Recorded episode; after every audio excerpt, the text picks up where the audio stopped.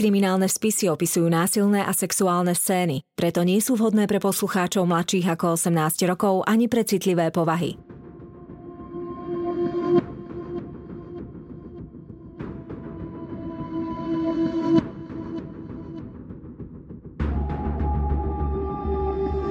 Spáchali ťažký zločin a pred spravodlivosťou sa im nepodarilo skryť. Na ich prípadoch pracovali len tí najlepší vyšetrovatelia. Každý z nich má v policajnom archíve svoj spis.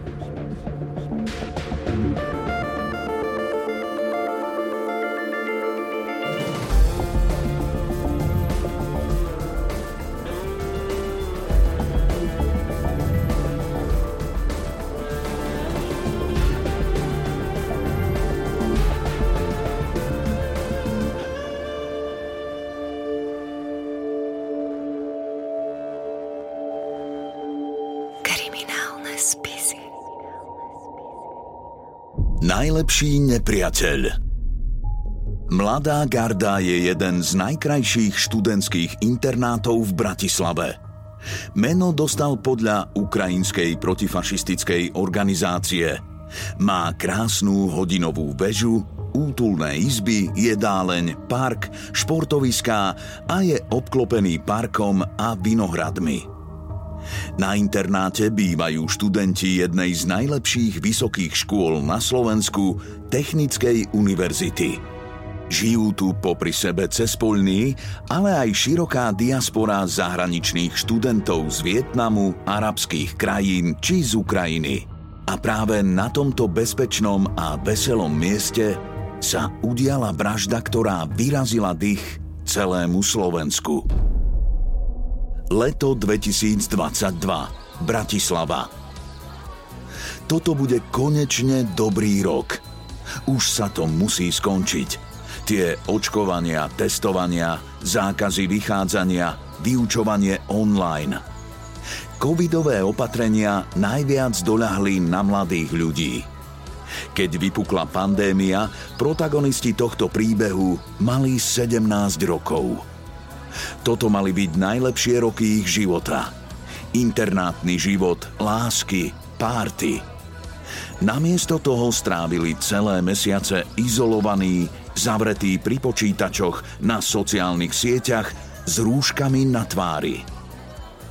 Medzi takýchto študentov patrí aj ukrajinská diaspora na Mladej garde. Partička chalanov a dievčat, medzi ktorými vytrča mladúčká Mária – Slušná, usilovná, krehká, modróká blondínka. Tvár má jemnú a peknúčku ako bábika. Na technickej škole, ktorú prevažne navštevujú študenti, je neustálým stredobodom pozornosti. Mohla by si vyberať. Všetci sa okolo nej tak trochu krútia. Aj Voloďa, jej najbližší kamarát – Obaja pochádzajú z jedného ukrajinského mesta a spolu trávia veľa času. Voloďa je od Márie o dve hlavy vyšší, tmavý a atletický. Bol by z nich pekný pár. Aj niektorí spolužiaci si myslia, že spolu chodia, ale Mária to vždy dá na pravú mieru. Frajera má, ale nie tohto. Vova je skôr taký jej brat a najlepší kamarát. A vraj to tak obom vyhovuje. Priateľstvo a zomknutosť tejto ukrajinskej partie sa ešte viac prehlbí v zime. Vtedy do ich životov vpadne udalosť, ktorá zmarí ich nádeje na normálny život. Vojna na Ukrajine. Nie rodiny, ktorá by nebola postihnutá, Ukrajinskí študenti každý deň vysia na mobiloch, aby dostali čerstvé správy o tom, čo sa deje v ich domovine a v rodine. Psychicky to doľahne na všetkých. Aj Vova má problémy. Je rád, že sa dostal na dobrú školu v krajine v Európskej únii, plánuje si budúcnosť. Ale v poslednom čase sa mu nedarí. Je nervózny Nevie sa koncentrovať na učenie a skúšky sa mu nedaria. Občas si pomôže fajčením trávy či pár pivkami. ako ďalší študenti. Ale môže sa mu niekto čudovať? Blíži sa leto a na vysokej škole to znamená obdobie skúšok. Učenia je veľa. Voloďa trávi čoraz viac času s Máriou. Obaja sú študentmi v odbore automobily a mobilné pracovné stroje. Nie je to ľahký odbor, treba sa drviť. Bez nej by všetky tie skúšky a zápočty asi nedal. Mária sa pred časom rozišla s frajerom a tak má na vovu zas viac času. Pomáha mu, niekedy na skúškach dokonca aj nejakým tým ťahákom, ak treba. Technika jej ide – v tom čase je Vova pre každého len obyčajný chalan, ktorý má možno trochu depresívne obdobie, ale nič viac. Nik z jeho okolia netuší, čo sa mu v skutočnosti ženie hlavou. 4. júna 2022 Vova sedí na lavičke pred internátmi, hypnotizuje mobil, vyzerá nevyspatý. Na otázku kamarátov, čo sa s ním deje, len hodí rukou – ale včera sa dozvedel, že vyletel zo skúšky. Hrozí mu, že ho vyhodia zo školy. Veď robíš opravák, nerob z toho takú drámu. Poď na pivo, hovorí mu kamož na povzbudenie. Ale Vova len pokýve hlavou. Vidieť, že je rozrušený a kamarát si všimne aj to, že má na tvári modrinu, je poškriabaný a nechty má obhryzené do krvi. Čo si sa pobil? Pýta sa kamoš a ukazuje na odreniny na jeho tvári. Vova len mávne rukou. Mal som včera nehodu. Prešiel som na červenú, prúdko zabrzdil. Tresol som si hlavu, to je jedno. Iné ma trápi. Nevieš, čo je s Máriou? Prečo? Počul som, že dostala Ačko. Neodpisuje mi. Asi chce mať od teba pokoj, nie? Vova pokrúti hlavou. O to nejde. Má zlú predtuchu. Vždy mu odpisovala alebo dvihla mobil. Čo ak sa jej niečo stalo? Nevideli ju? Kamož len pokrčí ramenami. Čo by sa jej malo stať? Možno oslavovala skúšku a dospáva. Niekto prehodí, že ju ešte ráno videl behať, ako vždy. Išla si dať obligátnu 5-kilometrovku. Alebo je niekde, kde nemá signál, alebo má vybitý mobil. Nech nerobí paniku. Ale Vova nemá dobrý pocit. Volal aj ďalším kamošom a tí mu potvrdili, že nie je jediný, komu nedvíha a neodpisuje.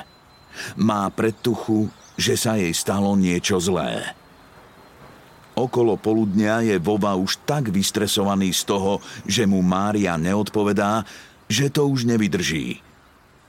Musí ju ísť navštíviť a skontrolovať osobne.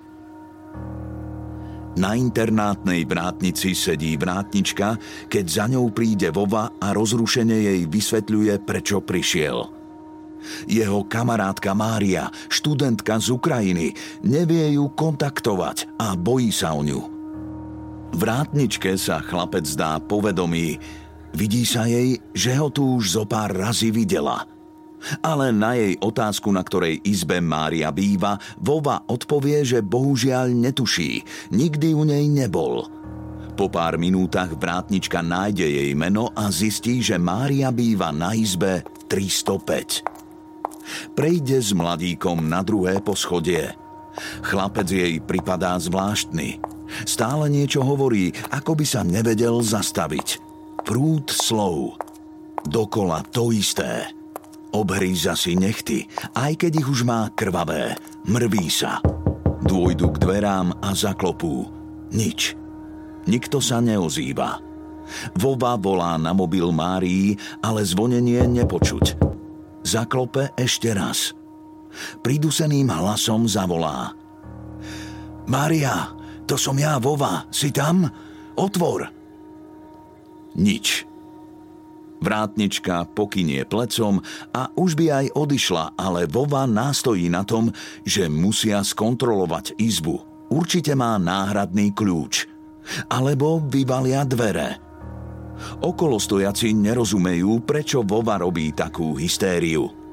Aby sa to vyriešilo, zatlačia na kľúčku a dvere sa otvoria. Boli len zabuchnuté, nie zamknuté. Pohľad, ktorý sa naskytne im vyrazí dých. Izba je prázdná, tichá. Na dláške internátnej izby leží drobné útle dievča s blond vlasmi. Mária. Vyzerá, že len spí. Prikrytá je dekou. Hneď sa k nej vrhnú, aby ju otočili. A v tej chvíli pochopia, že je už neskoro. Jej tvár a pery majú modrý otieň, oči sú zakalené. V kútikoch úst má ešte zvyšky zaschnutej peny. Telo je chladné a poddajné, je koniec. Ako by len zaspala. Vrátnička sa pozrie na Voloďu a vidí na jeho tvári nefalšovanú a úprimnú hrôzu. Zdá sa, že omdlie. Rozvzliká sa a musí sa oprieť o stenu. O pár minút na to dorazí na internáty polícia. Vykonajú rutinnú obhliadku tela a vypočujú svetkov. V izbe nie je neporiadok – Telo obete nejaví žiadne viditeľné stopy násilia či súboja. Zostali tu aj všetky cenné veci. Pri prvej obhliadke je priebežne vylúčené aj vlámanie či znásilnenie. Polícia vypočuje okruh kamarátov z ukrajinskej partie. Všetko mladí chlapci. Určite sa nejednému z nich páčila – Voloďa a ďalší kamaráti vypovedajú, že Máriu videli naposledy na skúškach a odvtedy nikomu z nich nedvíhala mobil. Polícia nájde v jej telefóne množstvo správ, predovšetkým od Voloďu, ktorý jej vypisoval celý deň a celú noc a chcel vedieť, prečo neodpovedá a či je v poriadku. Zdá sa, že sa o ňu úprimne bál – Polícia zistí, že dievča nemalo ani žiadne konflikty či nepriateľov. Vova, ako najlepší kamarát dievčiny, políciu informuje, že Mária mala zdravotné problémy, na ktoré sa liečila. S touto verziou polícia ďalej pracuje a informácia sa dostane aj do médií. Je tu predpoklad, že dievča zomrelo bez cudzieho zavinenia, pravdepodobne na zlyhanie srdca či mozgovú porážku. Možno omdlela a nešťastným pádom si zranila hlavu. Aj také sa stáva. Polícia medzi tým oznámi najhoršiu správu v živote aj Márínej rodine. Z Ukrajiny pricestuje jej otec a keď identifikuje telo svojej cérky, skolabuje. Polícia preverí aj zdravotné záznamy dievčiny. Konzultuje s jej rodinou a prichádza k zvláštnemu záveru. Jej rodičia a sestry nevedia nič o tom, že by sa liečila na srdce alebo bola nejako chorá. Je možné, že sa liečila na Slovensku a nepovedala im to? Polícia preverí Máríne zdravotné záznamy zo Slovenska ale ani v nich nenájde nič, čo by nasvedčovalo srdcovej slabosti. Naopak, všetci okrem Voloďu tvrdia, že dievčina bola zdravá, aktívne žila a športovala. Nebrala žiadne lieky, drogy či alkohol. Rodina neverí, že by išlo o náhodné úmrtie a trvá na prešetrení prípadu a súdnej pitve, aby sa určila presná príčina smrti. Keď príde po pár dňoch záver z patológie, v prípade nastáva hrozivý obrad. Expert určí ako príčinu smrti udusenie. Aj keď na tele neboli jasné viditeľné známky škrtenia, s najväčšou pravdepodobnosťou išlo o hrdúsenie rukami – Navyše po dôkladnej prehliadke tela sa nájdu za nechtami dievčaťa kúsky kože a krv, ktorá nepatrila obeti, ale pravdepodobne páchateľovi alebo páchateľom. V tej chvíli preberá prípad kriminálna polícia a z prirodzenej smrti je tu podozrenie na vraždu. Začína sa kolotoč výsluchov a skladania skladačky. Do okruhu hľadáčika polície sa dostane celá ukrajinská partia chlapcov. Mária bola nápadne pekné dievča. Mohlo ísť o ohrdnutého milenca, soka v láske či pomstu. Ale študentské internáty odjak živa priťahovali aj sexuálnych predátorov. Známe sú prípady najmä z Mlínskej doliny, kde sa na atriákoch radi potulovali devianti a špehovali študentky v izbách. Čo ak si aj toto pekné dievča vyhliadol sexuálny násilník? Správa o tom, že Mária bola zavraždená, sa už roznesie v médiách aj na internáte. Medzi študentkami zavládne hrôza a strach. Šíri sa panika, že by mohlo ísť o sériového vraha či sexuálneho predátora – Niektorí ľutujú aj Voloďu, ktorý objavil mŕtve telo a evidentne má z toho traumu. Ale polícia má trochu iný názor. Každý kriminalista vie, že človek, ktorý nájde telo či ohlási vraždu, je prvý podozrivý. Okrem toho je Voloďa naozaj veľmi nervózny a frustrovaný. Až pri veľmi. Pri preverovaní si polícia vyžiada aj kamerové záznamy – Chce skontrolovať, či sa predsa len v blízkosti objektu v čase predpokladanej vraždy nepohyboval podozrivý človek, ktorý už má záznam v trestnom registri. Ale pri prezeraní záznamov sa na jednom zábere objaví niekto iný. Chlapec, ktorý tvrdil, že v čase vraždy sa v internáte vôbec nenachádzal. Márín najlepší kamarát Voloďa – Milý, žoviálny chalan, ktorého všetci definovali ako dobráka. Tak kto je vlastne tento chlapec?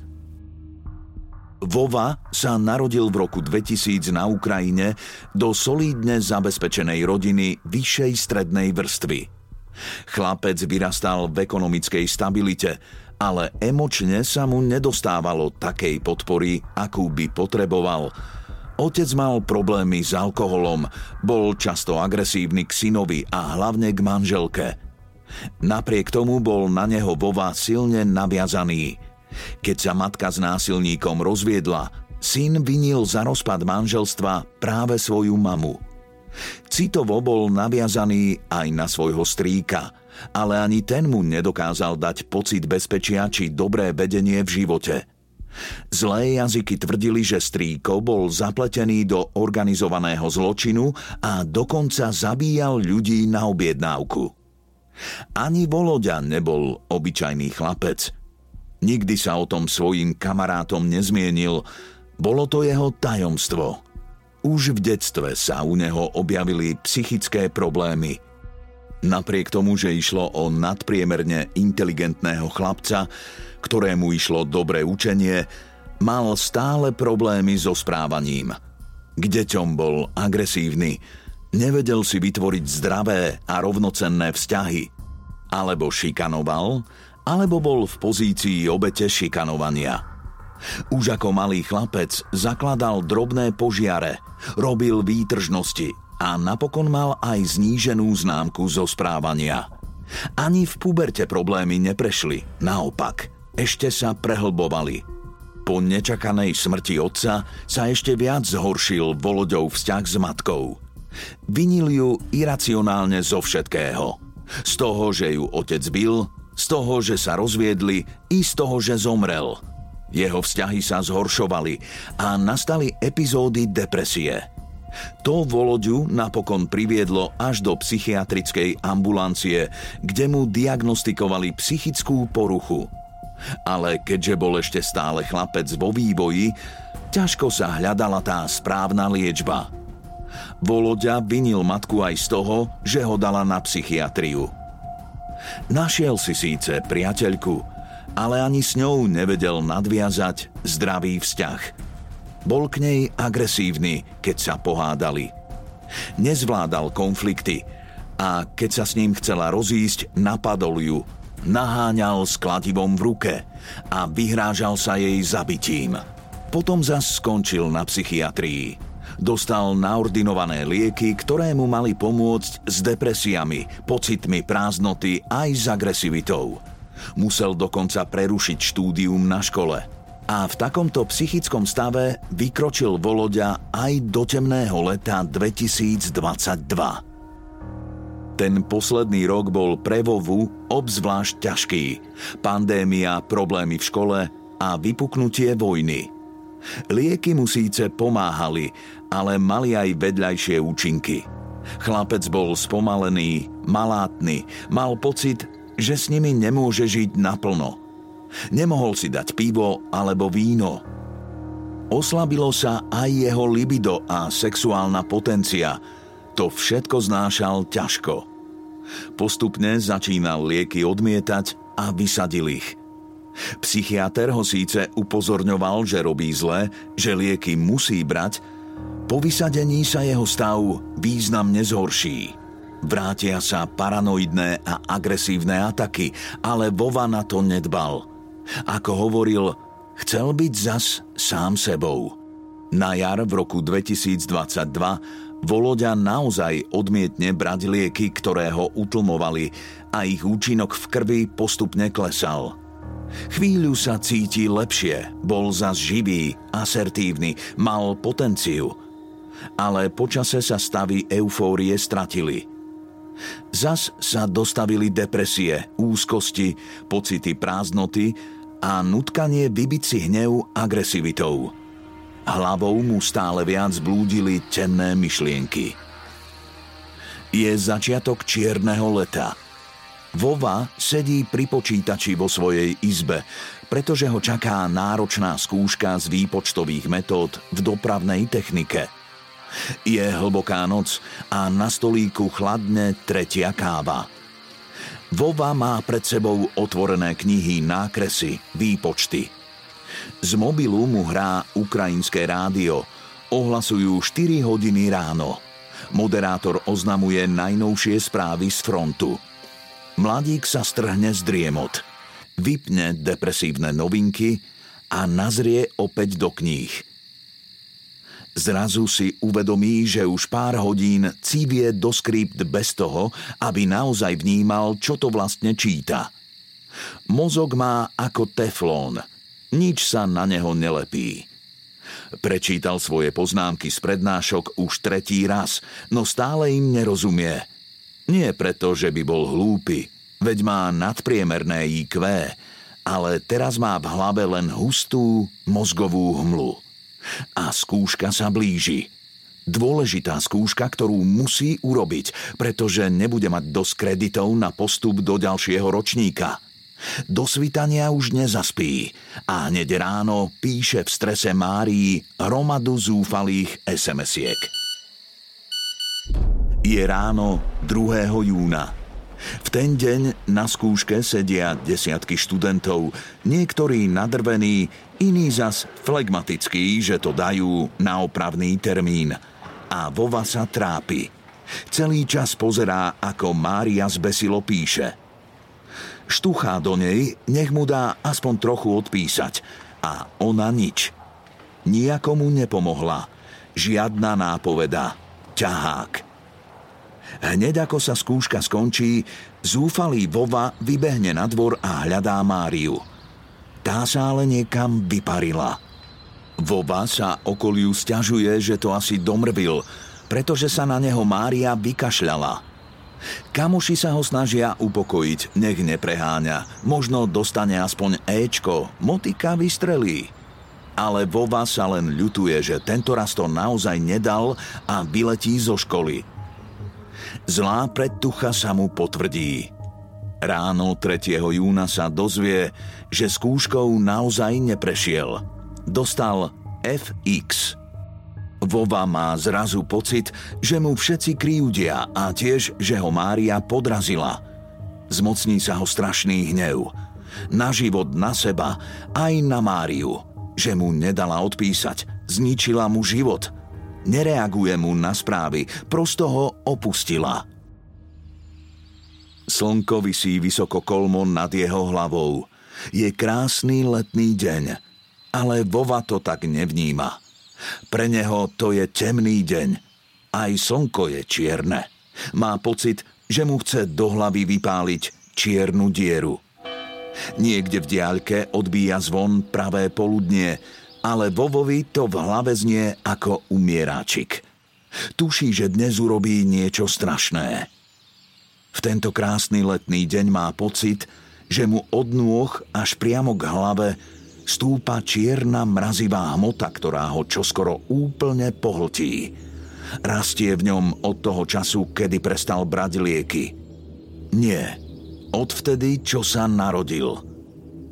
Ako by každý deň jeho života spel práve k tomuto momentu. Keď ho čierne slnko zaleje celého, Zrazu začuje v hlave jemné ševelenie. Nie, šepot. Počuje to stále jasnejšie. Je to mužský hlas. Hovorí mu, že Mária si zaslúži trest. To ona môže za to, že neurobil skúšku. Opustila ho. Vykašľala sa na neho. Zradila ho. Ak si správny chlap, urobíš to. Musíš ju potrestať šepká mu hlas v hlave. Teraz ho počuje celkom zretelne. Nie je to cudzí hlas, ale jeho vlastný. Rozoznáva ho. Zrazu si uvedomí, že ako zhypnotizovaný kráča parkom. Nad ním slnko, vtáci spievajú, ľudia sa smejú, ale on vidí len čierny svit. Počuje len reu a ten hlas ak si správny chlap. Potrestáš ju. Ani nevie ako a stojí vo dverách internátu. Nohy ho nesú samé. Oddelili sa od jeho vôle. Výjde po schodoch hore na druhé poschodie. Je ako robot. Zaklope. Mária je sama, oblečená v teplákoch, ťuká do mobilu. Vyzerá pokojná a flegmatická. Vova vojde do izby a chvíľu sa rozprávajú. Vyčíta jej, že mu nepomohla na skúške. Mária sa bráni. Je predsa dospelý a zodpovedný sám za seba. Ale on sa nechce upokojiť. Pokračuje vo výčitkách, rozširuje ich, neodpisuje mu, nevenuje sa mu, opustila ho, zradila. Mária má už jeho výčitiek plné zuby. Strašne sa na ňu úpol, je vzťahovačný a hysterický. Nemôže od nej čakať, že bude zodpovedná za jeho skúšky. Vedie svoj právny, musí sa o seba postarať sám. V chlapcovi rastie hnev. Už nemá pre ňu pekného slova. Končí s ňou, sklamala ho. Je vypočítavá a sebecká. Už by aj odišiel a teatrálne buchol dverami, keď si na Prahu uvedomí, že nemôže len tak odísť. Srdce mu divoko tlčie, v hrdle ho dusí hnev.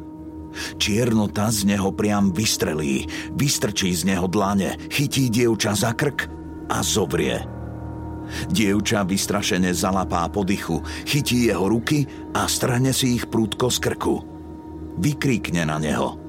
Zošalel si? Chceš ma zabiť? Vova sa zľakne sám seba, Ruky mu ovisnú pozdĺž tela. Jej otázky mu znejú v ušiach. Chce ju zabiť? Chce ju uškrtiť? Zošalel? Možno áno. Hlas v jeho hlave odpovedá jednohlasne. Áno, áno, áno. Vidí ju tam stáť, bezmocnú, vystrašenú, maličkú. A vtedy sa v ňom rozhorí niečo, o čom vždy tušil, že v jeho vnútri tlie. Túžba pomoci. Sexuálna fantázia o tom, že žena je jeho obeťou. Zacíti, že jeho telom prebehlo vzrušenie ako elektrický prúd. Vráti svoje obrie laby na hrdlo útleho dievčaťa a zatlačí. Pod jeho váhou Mária klesne na zem. Je oproti nej obrovský. Rúčiskami jej zviera krk – Dievča natiahne rúčky, škriabe ho, ale slabne. Pre neho to je pár sekúnd, jeho vzrušenie sa stupňuje. Pre dievča ako väčnosť, nekonečná priepasť, do ktorej pomaly padá. Opúšťa svojich priateľov, rodinu, svoju budúcnosť. Odchádza zo svojho tela. Jej duša vyletí k povale izby. Vidí z výšky seba samú, ako leží pod chlapcom. Vletí do sladkého pokoja, kde už nie je strach, bolesť ani čas psychologického hľadiska konkrétne Volodymyr dostal vlastne najnižšiu hranicu za spáchanie trestného činu vraždy vďaka tomu, že jeho príčetnosť bola narušená tou diagnostikovanou psychickou poruchou. Niekedy napríklad teda pri schizofrénii môžu páchatelia môžu počuť hlasy napríklad, ktoré ich v podstate nabádajú k nejakému skutku. Ich rozlišovacie schopnosti sú v menšej či väčšej miere nejakým spôsobom ovplyvnené. To také racionálne videnie tej situácie je narušené tieto psychiatrické diagnózy sa diagnostikujú väčšinou vo vyššom veku. Takto v nízkom veku, ako je 21 rokov, neviem, kedy mu to diagnostikovali, je veľmi nízky vek a neviem, akým spôsobom a ako dlho mal túto diagnózu a ako dlho sa liečil a ako bol poučený, ale takmer každý psychiatrický pacient niekedy v tom období tej svojej liečby tie lieky vysadí pretože tie lieky nejakým spôsobom narúšajú tú ich pohodu, to vnímanie toho sveta. Z výchovného hľadiska je určite dôležité spomenúť aj ten, ten moment, že Volodymyrov otec bol agresor, ktorý byl matku. Tam máme narušené rodičovské vzorce, vzorce nejakej mužskej role a navyše teda tento otec, ktorý bol teda výrazne dominantný v tej rodine, zomrel, čo mohol byť spúšteč aj naozaj nejaké nejakého psychického ochorenia. V každom prípade evidentne nie každý človek je vhodný na štúdium treba mimo svojej domoviny, mimo svojej rodiny, mimo toho bezpečného prostredia. Ľudia s takou rozochvenou alebo slabšou nervovou sústavou by asi nemali ísť študovať do zahraničia bez nejakej zábezpeky, bez nejakého supportu, bez niekoho, kto sa o nich stará aspoň na diálku, kto bude vedieť, že niečo nie je v poriadku, keď ten človek začne nejakým spôsobom zlyhávať. Voloďa sa dvíne. Puls sa pomaly ustáli. Temná čiernota sa rozostúpila. Zas vidí jasne – Kľačí na dláške. Slnko zalieva izbu svetlom. Pod ním leží dievča. Už nedýcha, nehýbe sa, nebojuje. Vyzerá ako porcelánová bábika. Modré oči má otvorené. Marí sa mu, že sa na neho dívajú. Ani sám nevie prečo. Vyzlečie jej ponožky. Potom sa mu zdá, že jej je zima, asi preto je taká studená a nehybná. Vezme z postele fialovú deku a prikrie ju. Tak, už jej bude teplejšie. Pohľadí ju po lesklých svetlých vlasoch a roztrasene povie. Prepač, už musím ísť. Potom sa ešte uvidíme. Zabuchne za sebou dvere a vybehne pred internát – Poludňajšie slnko zalieva dvor do biela, páli ako oheň. Vo vás sa pomedzi stromy tmolí ako opitý a až letný vzduch ho preberie stranzu. Zrazu si začína uvedomovať, čo sa vlastne stalo. Ona nespí. Naozaj ju zabil. Zaškrtil ju vlastnými rukami, na ktoré sa teraz díva. Niečo na tvári a krku ho zrazu začne páliť. Pohľadí sa po tvári. Uvedomí si, že je doškriabaný. Nasadne do auta, dupne na pedál a vyrazí do ulic čo najďalej od tohto miesta. Toto je koniec. Nie nepodarená skúška mu zničila život, ale on sám. Panika mu ovládne celé telo. Chytia ho, zatknú, dostane do živote. Musí zachrániť zo svojho života tie zdrapy, ktoré ešte zostali. V rýchlosti začína splietať plán, ako sa z toho vyvliecť. Noha ho neposlúcha, tlačí na plynový pedál, ruky na volante sa mu trasú. Ani si neuvedomil, že prekročil povolenú rýchlosť, prešiel na červenú a narazil. Hlava mu vyskočila dopredu, z nosa a čela mu tečie krv. Potom už začuje len to, ako sa k nemu blíži policajné auto. Napne ho od strachu. Vari už o ňom vedia? Prišli ho zatknúť? Pán šofér, vystúpte si, vodičský a technický preukaz. Ozve sa policajt. Voloďovi tieto slová ešte nikdy nezneli tak hrozne. Pokorne vystúpi z auta a sleduje policajtov. Po chvíli konverzácie je jasné, že polícia o vražde nič nevie a rieši jedine jeho dopravný priestupok. Voloďa si prúdko vydýchne. Zvečerí sa, padne noc, ale Voloďa nemôže zaspať ani sa upokojiť. Hlava mu beží na plné obrátky. Že uškrtil najlepšiu kamarátku, ani sám teraz už nevie prečo, to sa už zvrátiť nedá. Teraz chce zachrániť aspoň seba. Rýchlo vymýšľa plán, ako sa z toho celého vykrútiť. Ešte v tú noc si začne vyrábať alibi. Aj keď vie, že Mária je už mŕtva, vytrvalo jej volá a píše SMS-ky aj správy na Messenger. Starostlivo kontroluje ich obsah, aby bolo pri preverovaní jasné, že medzi nimi nebol žiaden konflikt. Naopak – Vytvára zdanie, že ju má rád. Nehnevá sa na ňu, len sa o ňu bojí. V panike sa snažil vyrobiť ilúziu, že bol do nej trochu zamilovaný.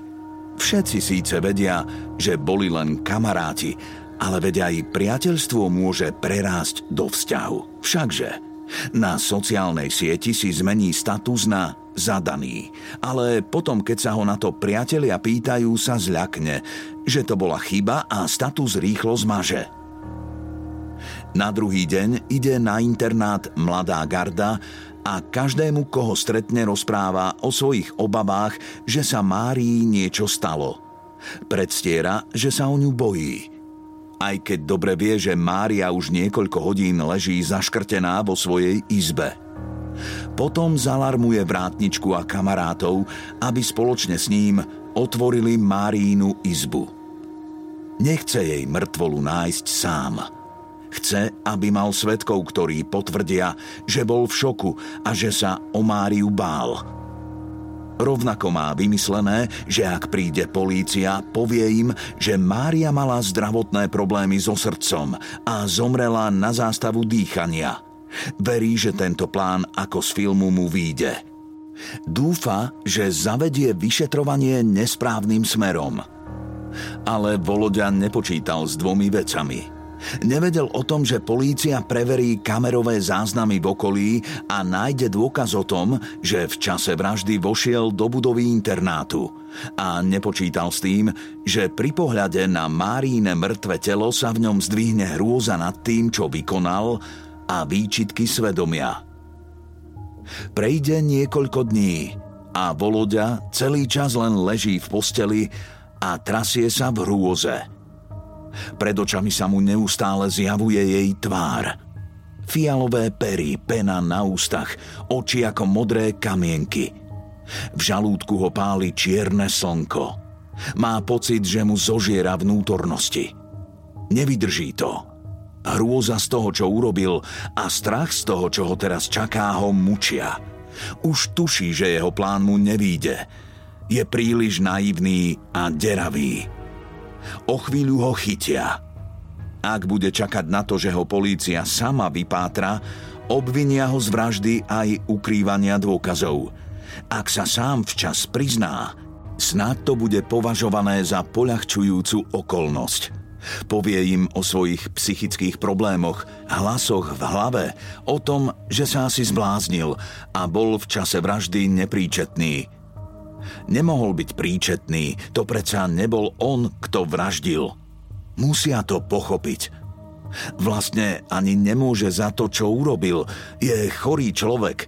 5 dní po vražde sa sám prihlási na polícii a prizná sa, že zaškrtil svoju najlepšiu kamarátku.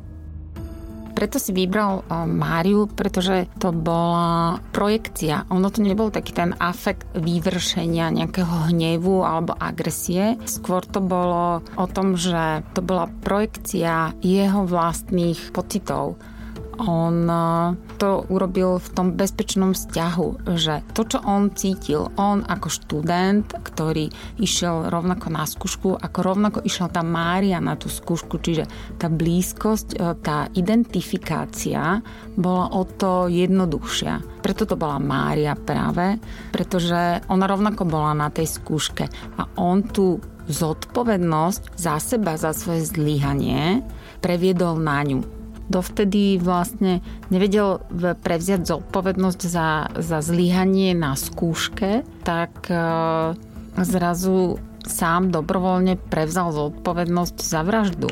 On naozaj ostentatívne chcel, aby sa to jej telo našlo. Na začiatku to bolo naozaj o tom, že priamo po akte tej vraždy sa vlastne o ňu postaral. Že on už e, v rámci toho, ako sa mu uľavilo, tak e, je teda výzul ponožky a ju prikryl, že naozaj je to síce také, akože znie to iracionálne, ale postaral sa o ňu. On ani po šiestich dňoch nebol nejakým spôsobom uspokojený tým, ako sa vyšetrovanie uberalo a v podstate súdni znalci riešili zadusenie bez uh, zavinenia vonkajšieho, nejakého iného, cudzieho. Takže veľmi pravdepodobne, keby neriešil vlastné príznanie, tak uh, by mu táto vražda prešla. Január 2023, okresný súd v Bratislave. V lavici obžalovaných sedí Voloďa a oproti nemu sedí človek, ktorému najviac ublížil. Otec dievčiny, ktorú zabil. Zronený muž po celý čas strnulo sedí. Ani raz nedvihne zrak, aby sa pozrel na vraha. Úprene sleduje svoje preložené dlane – Vyzerá, ako by sa modlil za to, nech mu Boh pomôže v jeho trápení. Vyvoláva dojem, že nesedí v lavici poškodených, ale skôr v kostole, v modlitebni. Vova sa za tých pár mesiacov zmenil. Nasadená liečba má svoj účinok. Pribral, je malátny a pokojný. Tvrdí, že ľutuje, čo spravil a nevie si to vysvetliť. Celý čas hovorí o svojich psychických problémoch. Pokorne si vypočuje aj psychiatrický posudok. Znalci skonštatujú u obžalovaného viaceré psychické problémy. Voloďa absolvoval aj diagnostiku PPG. Ide o vyšetrenie, kedy sa na penis upevní monitorovacie zariadenie a skúmajú sa reakcie tela na rôzne sexuálne podnety – toto vyšetrenie potvrdí, že obžalovaný mohol byť pri svojom čine motivovaný aj sexuálnou agresiou, keďže ho pri vyšetrení vzrušili obrázky škrtenia žien. Voloďovú obhajobu, že nebol v čase vraždy príčetný, znalci z odboru psychiatrie vylúčia. Voloďa mal síce v čase vraždy psychické problémy, ale vedel rozpoznať závažnosť svojho konania – Obeď škrtil takmer 5 minút, čo je dostatočný čas, aby si uvedomil, že ju tým zabije. Navyše, keď vysadil lieky, bol psychiatrom upozornený, že to bude mať za následok zhoršenie agresívnych impulzov a výkyvy nálad. Voloďa od jary niekoľko mesiacov padal do temnoty a bol si toho vedomý. Vedel, že sa v ňom zbiera hnev, paranoja nárast agresívnych túžob a cítil, že sa rúti do priepasti a niekoho do nej stiahne so sebou. Mohol tušiť, že temnota, ktorá sa v ňom dvíha, napokon vybuchne v nezmyselnom násilí.